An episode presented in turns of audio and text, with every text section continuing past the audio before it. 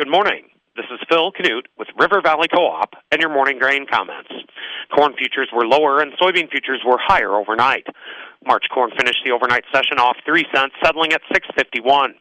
March soybeans were up 5 and a quarter cents, settling at $14.97 and three quarters. In the outside markets, as of 7:45 a.m., the U.S. dollar index is off 688 points, trading at 103.191. February crude oil is up $2.55, trading at $76.32 a barrel. Precious metals are mixed. Industrial metals are all higher. The electronic mini Dow Jones is up 141 points, trading at 33,913.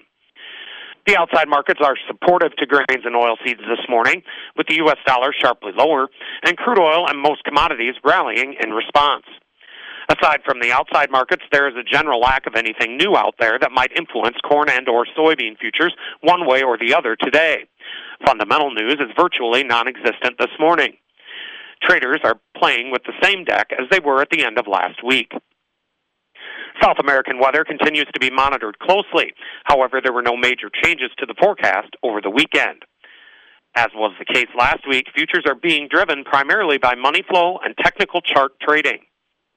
All eyes will be on the important January WASDE report that will be released on Thursday.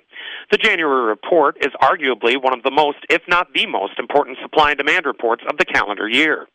USDA will finalize 2022 production figures with the release of the January report. Traders expect Thursday's report to be bearish.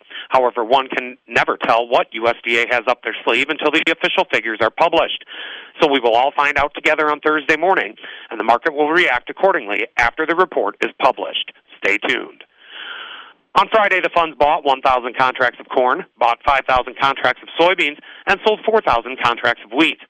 They are now estimated to be net long 185,955 contracts of corn, net long 138,865 contracts of soybeans, and net short 63,820 contracts of wheat.